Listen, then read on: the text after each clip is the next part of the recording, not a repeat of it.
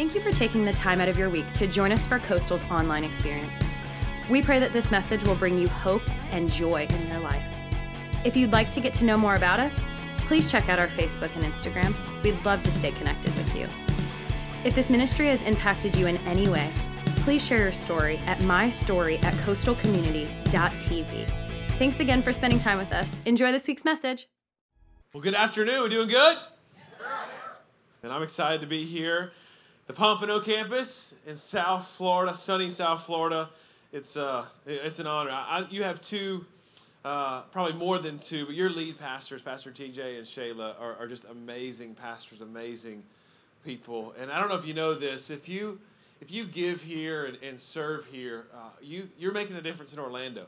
Uh, I remember coming down and speaking uh, just a few years ago. I think about four years ago now, uh, coming up this summer and going to lunch with Pastor TJ and Shayla, and they slid across the table. I think the very first check written from another church to our church plant that did not exist yet. And so, thank you so much for not only what you're doing here in South Florida, but what you're doing in Orlando, Florida as well through your generosity and service. I just want to thank you for my church, for your church. You have great pastors. I need you to know two things. First of all, I'm a way better CrossFitter than TJ. And so if he ever says anything, the leaderboard is public. You can go look at it. It's not up for debate. It's not subjective. It's objective in actual statistics. Secondly, he's a way better preacher. And so if you're new here or you brought a guest or a friend, I promise you the preaching is going to get better next week. And so come back and hear some good preaching. If you wanted a personal trainer, I could probably do that for you. My name is Justin Haley. Excited to be here. I, I want to talk to you about uh, a topic uh, that's really meant a lot to me. It's really uh, some voices in my life have spoke this and taught me, and it's the topic of honor. Everybody say honor. Honor, honor is something, and I want you to write this down if you're taking notes. Honor is something that we decide. It's not based on what people deserve, but what we decide. And really, honor is the value that you perceive that people have. How many of you uh, know some different kinds of people? Anybody got any easy people in your life? Just easy to get along with, just kind? A few of you. How many of you have difficult people in your life? That's more hands going up. How many of you are sitting next to a difficult person? Like that, don't raise your hand. Like we're going to pray for marriages down front. I apologize in advance for ruining your afternoon, whoever that was in the middle that are now having an argument. I'm just kidding. Um, honor. Honoring easy people and difficult people because people have value. If honor is the value that we perceive, we need to know that people have infinite value to God. John 3:16 says, "For God so loved the easy people, the people that we get along with, the people that, that treat us the way we think that we deserve to be treated. No, you got it right the first time. For God so loved the world. The easy ones, the arrogant ones, the rude ones, the negative ones, the critical ones, the world. So if God loved the world so much, if God honored us, chose us in spite of our sin, how could we choose to treat people and repay evil for evil or rudeness for rudeness? No, we got to choose honor. And I remember when I heard this concept, I, I had a before and after type experience. You remember the, when you, you saw something for the first time and it, it just changed? Remember back on Facebook a few years ago, it was the dress, like was it white and gold or blue and black, and like you saw it, and you're like, oh, I see it, or the uh, uh, illusions. There's things that before you see it, and then after you see it, it, it all changes. We love a good before and after. You go to any dentist office, any doctor's office right now, what do you see? You see HGTV on every single screen. And I don't know about you, but it really it really makes me mad because I'm not so much of a carpenter. I'm a handyman. I hand the man the tools. You know what I'm talking about? Like I'm great at getting lemonade, iced tea. I'm great at Home Depot runs. You want some Chick Fil A on any day besides Sunday? I'm there. I got it for you. I can hand the man the tools and anything you need to accomplish the task. We love a good before and after. The remodel is so popular right now. We love a good before and after when it comes to fitness, right? We watch the infomercials. You look like this. Seven days later, seven minute day abs. You look like this. Two totally different people. Look at the transformation. The problem is the transformation is a different person. Like, it's a different race, gender, and before you had hair, sir, and now you're bald. I don't know what's going on. And we buy it because we love the before and after story. We just love it. You remember before you were married and asked me, How many married couples do I have here? Am I talking to some married couples? If you're not married, it's true. There's before you got married, and then after you got married. It changes. Some things that change. Before you get married, you, you plan date nights and you actually keep them. After you get married, you're like, hey, you want to go out sometime? No, we got busy, we got schedules, we got work, maybe you have kids. Before and after. Before you got married, you'd plan that date night and you get reservations, maybe you get a card, maybe some flowers. You'd walk out to, to, to go get in the car to go to your destination. Before you got married, you do what? You go to the same side of the car because you're going to open the door for her. After you get married, you walk to separate sides of the car because you're like, hey, we've canceled this four times. We're in a hurry. And last time I checked, both of your arms still work. I thought we built this thing on Christ, not chivalry. You're going to be fine. Get in the car. Let's go. It's fine. It's just fine. Before you got married, remember you, you, you'd rent a movie and you'd never finish it. If you were holy, it's because the, to- the, uh, the topics of conversation were so enthralling. If you were a little less holy like me, you, you couldn't keep your hands off of each other. So you never finished a movie. After you got married, you still never finish a movie because you're both asleep. That's the difference between before and after. One more. Before you got married, you go to a restaurant, maybe the one you, you had reservations with, and, and you're excited and you order. You get appetizers, you get desserts, maybe you can have anything you want. What's mine is yours. If you don't like yours, my wife always has and always had. We were dating buyer's remorse, and so she'd always look at mine and be like, "You, you, you did way better." Before we got married, babe, what's mine is yours. Let's share. I'll have some of yours. You'll have some of mine. After we got married, if you bring that hand across this table one more time, you're going back with a fork in it. You teach our kids all the time. It's time for you to learn the process of choices and consequences. You made a choice, live with the consequences. Before and after. I remember before I understood that all people had infinite value, I treated them one way. But can I just tell you, we can't accept the good news of Jesus Christ in our own life. We can't accept the life change that comes with a relationship with Him. We can't accept that gift of grace and then not extend grace in the form of honoring people. We gotta honor. We gotta choose honor because God blesses honor and He curses dishonor. So who do we honor? We honor up. If you're taking notes, write that down. It's your first blank. We honor up. Once you write down the maybe in the, the, the space beside there, write down the word submission. To honor up, we have to submit. We submit to what the Bible calls delegated authority, that authority is placed in our life for our protection and for our good.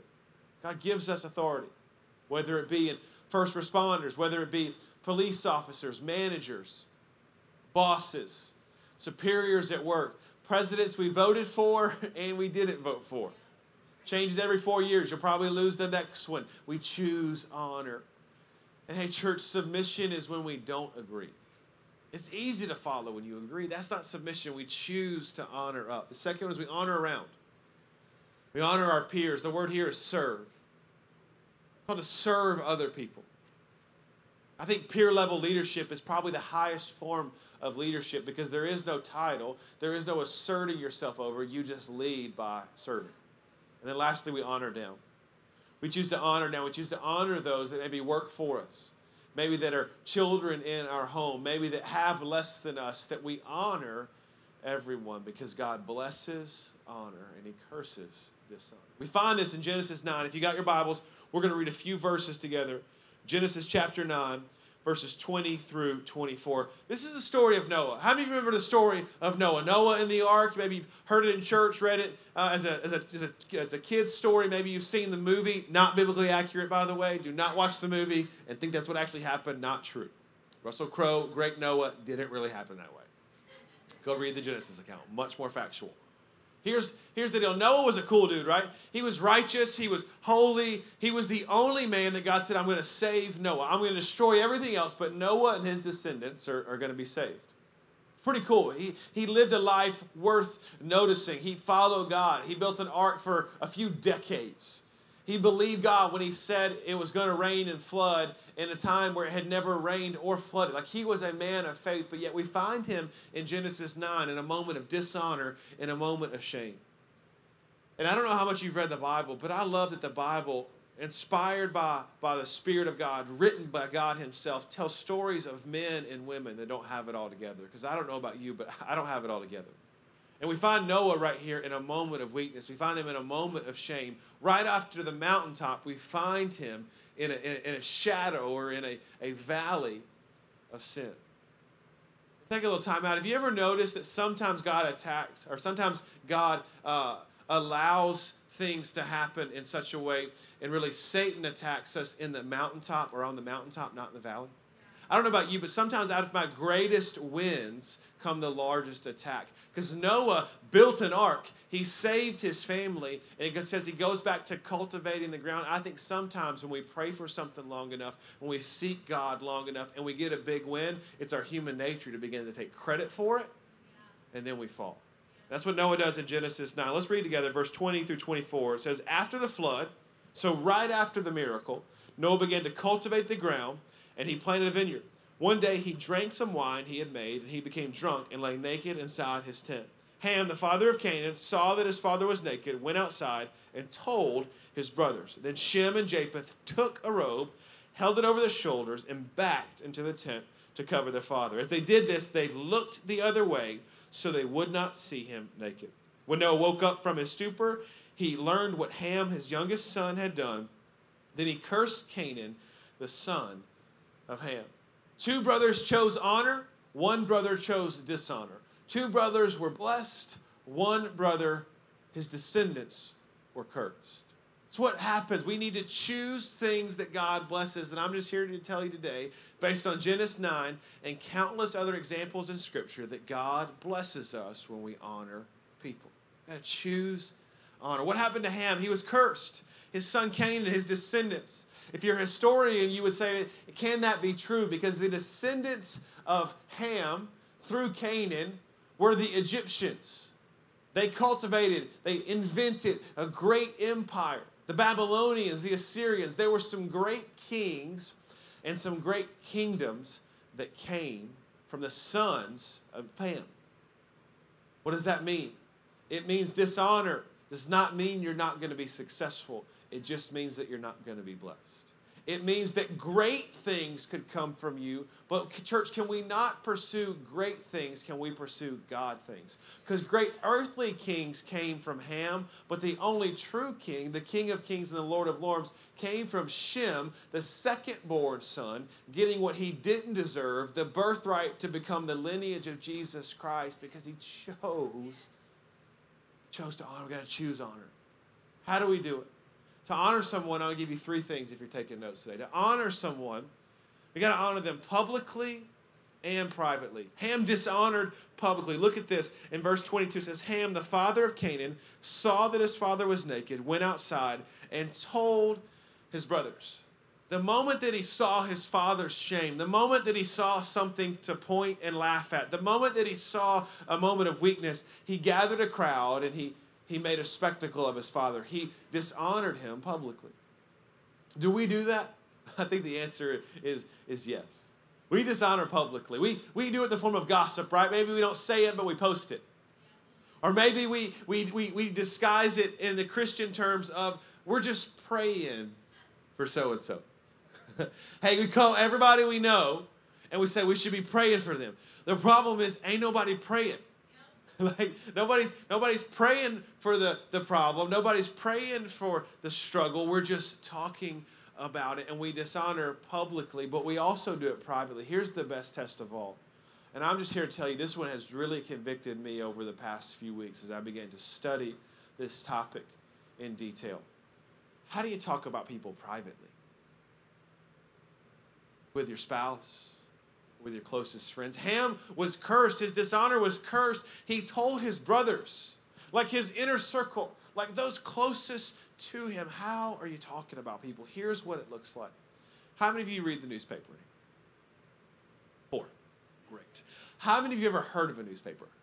Okay, great. The illustration will work just fine. You know when you got a newspaper, what was on the front page, right? It was breaking news. Like the, the cover story was the most important story. Kids, it was what would be on the, the ticker on CNN or Fox News or MSNBC. Breaking news. When the form of newspaper, the newspaper used to release these stories, and every once in a while, nowadays it's getting more and more frequent, they would make some mistakes. So they would announce with front page proclamation, with front page news, this disaster or this fall of this great man or woman or this, this scandal that was breaking. Front page news for everybody to read. And if they were wrong, if they missed it, if there were some details, let's not let the facts get in the way. If the facts were wrong, what they would do, what they still do, is what? They issue a back page retraction. Front page news with the bad, wrong news, back page retraction with the truth. That's what our gossip does in the local church. When you have a problem with another small group leader, when you have a problem with another team leader, when you have a problem, well, let's just say Pastor TJ or Shayla, you have a problem with them and you announce it on Facebook. You post about it on Instagram. You talk about it with your spouse or your kids. You shout it to your friends. Front page news with the drama, front page news with the facts. Here's what will happen most of the time, restoration will take place between small group leaders, between friends, between you and a pastor or a leader. The problem is, is that dozens and hundreds of people now, the, the front page news has spread of the gossip and the drama and the criticism and the negativity, and your back page retraction of restoration never gets to those same people. So now you're fine with the church and you're fine with your leaders, but now other people have the wrong perception of people you actually love and care about because you've announced your dishonor with front page gossip. It works with church. I hear it with spouses all the time. They talk about their spouse to their girlfriends or out on the golf course and they complain and they never go back and celebrate or affirm. And now we have all of these people that have the wrong perception of those closest to us. Be careful with your words. You're honoring or you're dishonoring with how you speak about other people. Let's choose and decide to honor publicly and privately. The second thing I want you to write down comes out of verse 22 and 23 as well is we need to cover weaknesses. To honor someone, we must cover weaknesses. Let's read this together. Verse 23. Then Shem and Japheth took a robe, held it over their shoulders, and backed into the tent to cover their father. He's in a dishonorable state. He's shameful. He's living in sin. He's drunk and naked in a tent. And they put robes over their shoulders and they backed into the tent to cover their father's nakedness, to cover their father's sin, to cover their father's shame. He was in a moment of weakness. He was making some mistakes. I don't know if you're like me, but I have a past full of mistakes. And just to be honest, I hope it's not today, but I probably have a present and a future full of mistakes as well. I make it a personal goal for nobody ever find me drunk naked in a tent. Come on, some of y'all didn't laugh at that, and that's the best I got. Like I thought about it as I was preparing. I was like, that's witty. It's off the cuff. It's from Scripture. They're to love it. We're to have a moment. We're only to go up from there. And you missed it, and now it's all downhill. But can I just tell you, I don't know you well enough. Courtesy laughs will do. You can just, I can't tell from here. It's a little dark up there. It's a little brighter up here. Let's just, missing it. I can see you, by the way. You were, Growing up, I thought the pastor couldn't see me. I could see you. And I'm judging you right now just like you're judging me. Honor. Choose on. I'm choosing to honor you. You choose to honor me by laughing later at a really funny moment. Deal? Come on, 1150. That's funny. Thank you. That's called pity applause if you're new. I really appreciate that too. Choose to cover. We're going to make mistakes. In this context, at your church, at Coastal, your pastors are going to make mistakes. There's going to be weaknesses. And you can you can criticize and expose or you can put a robe on, you can back in, and you can cover. You can say things like, I wish we did this, and I wish they called, and I wish they took better care, and I wish that we started this and we ministered to this people. Or you can get off the sidelines, you can put your critical clipboard down and pick up something to actually work with, to cover with, and use your gifts. And with the same passion that you criticized, be the same passion that you serve faithfully to cover the weaknesses. Of course, we have weaknesses because you haven't filled them. It's the body of Christ, and you're not playing your part yet. Cover the weaknesses you can expose or you can cover in every situation. This is 100% true. You can point out their worst or you can speak to God's best, but you can't do both. They already know where they are. I know my insecurity and I know my weaknesses. I don't need you to remind me. I need you to call out my potential and who I can be. I need you to cover me. You need spouses and you need friends, and we need to be those spouses and be those friends and be those church members that cover weaknesses. choose to cover. Lastly, if you're taking notes, we honor publicly, we honor privately, we cover. And lastly, honor. To honor someone, you have to be genuine. You have to be genuine. It's not just lip service. It's not just an attitude. It should, our attitude and our, our, our heart should lead to action. Let's close out this, this passage together. The last half, verse 23. It says, They covered their father, and as they did this, they looked the other way so they would not see him naked.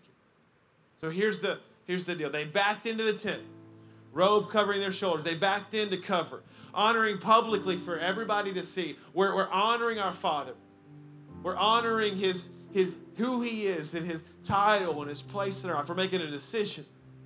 It would have been so easy when they got beyond public view. When they got inside the tent, or actually, most scholars believe it would have been a cave. When they got into the shadows of the cave, it would have been easy to point and laugh. It would have been easy to turn around and look at their father's shame, but the Bible clearly says they looked the other way because their honor wasn't just for other people to see. Their honor wasn't just a posture of their heart. Their honor was an action that they lived out. They honored Jesus. Not because Noah deserved it, because they decided Can we just decide to honor people? Can we just decide to begin to call out their potential and what God could do? Can we see them the way that God sees them? I just need to let you know as a pastor, I don't, always get this right. It's about three weeks ago now. I was traveling and speaking somewhere in an airport. Had a layover, stopped at a Starbucks, a little caffeine, ordered a blonde roast, and they said, uh, We're out. We only have Pike's Place. I don't even know why anybody would drink Pike's Place personally. Uh, so I said, I'm not drinking that. Um, I would like a blonde roast. She said, Well, I'm going to have to do a pour over. I said, Sounds great. She says, That'll take 11 minutes. Awesome. I have two hours, not in a hurry. You would have thought I asked her to kill somebody she loved or find a million dollars. Like it was literally, she was rude, arrogant, critical, negative, all of it. And I found myself walking away saying to my friends that were traveling with me, Can you believe how she just treated us? Can you believe the way that she talked to us? Can you believe her? And I remember the Spirit of God saying, Justin, you're asking the right question, but in the wrong tone. He reminded me that hurting people hurt people. And that that filter and that persona and that, that, that person she's projecting in that moment is not because she wants to be rude or angry, because she's hurting and she's dealing with something. And the overflow of that is her being difficult to deal with. And he says, You're not hurt You've been set free. You've been saved. You've been freed from your past. Can you stop repaying hurt for hurt and rudeness for rudeness? If hurting people hurt people, then healed people should help. And quit asking, can you believe her? Change the tone. Can you believe what she must have gone through this morning? Can you believe the relationship that maybe she just lost? Can you believe the pain and the depth of heartache that somebody has to go through to treat people that way? And then what we don't do is we don't judge them or give them back. We begin to ask them, Are you okay? We stop asking, What's your problem?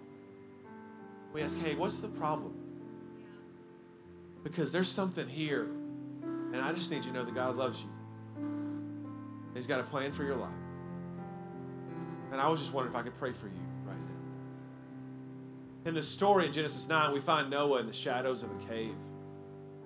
In the moment of sin and shame.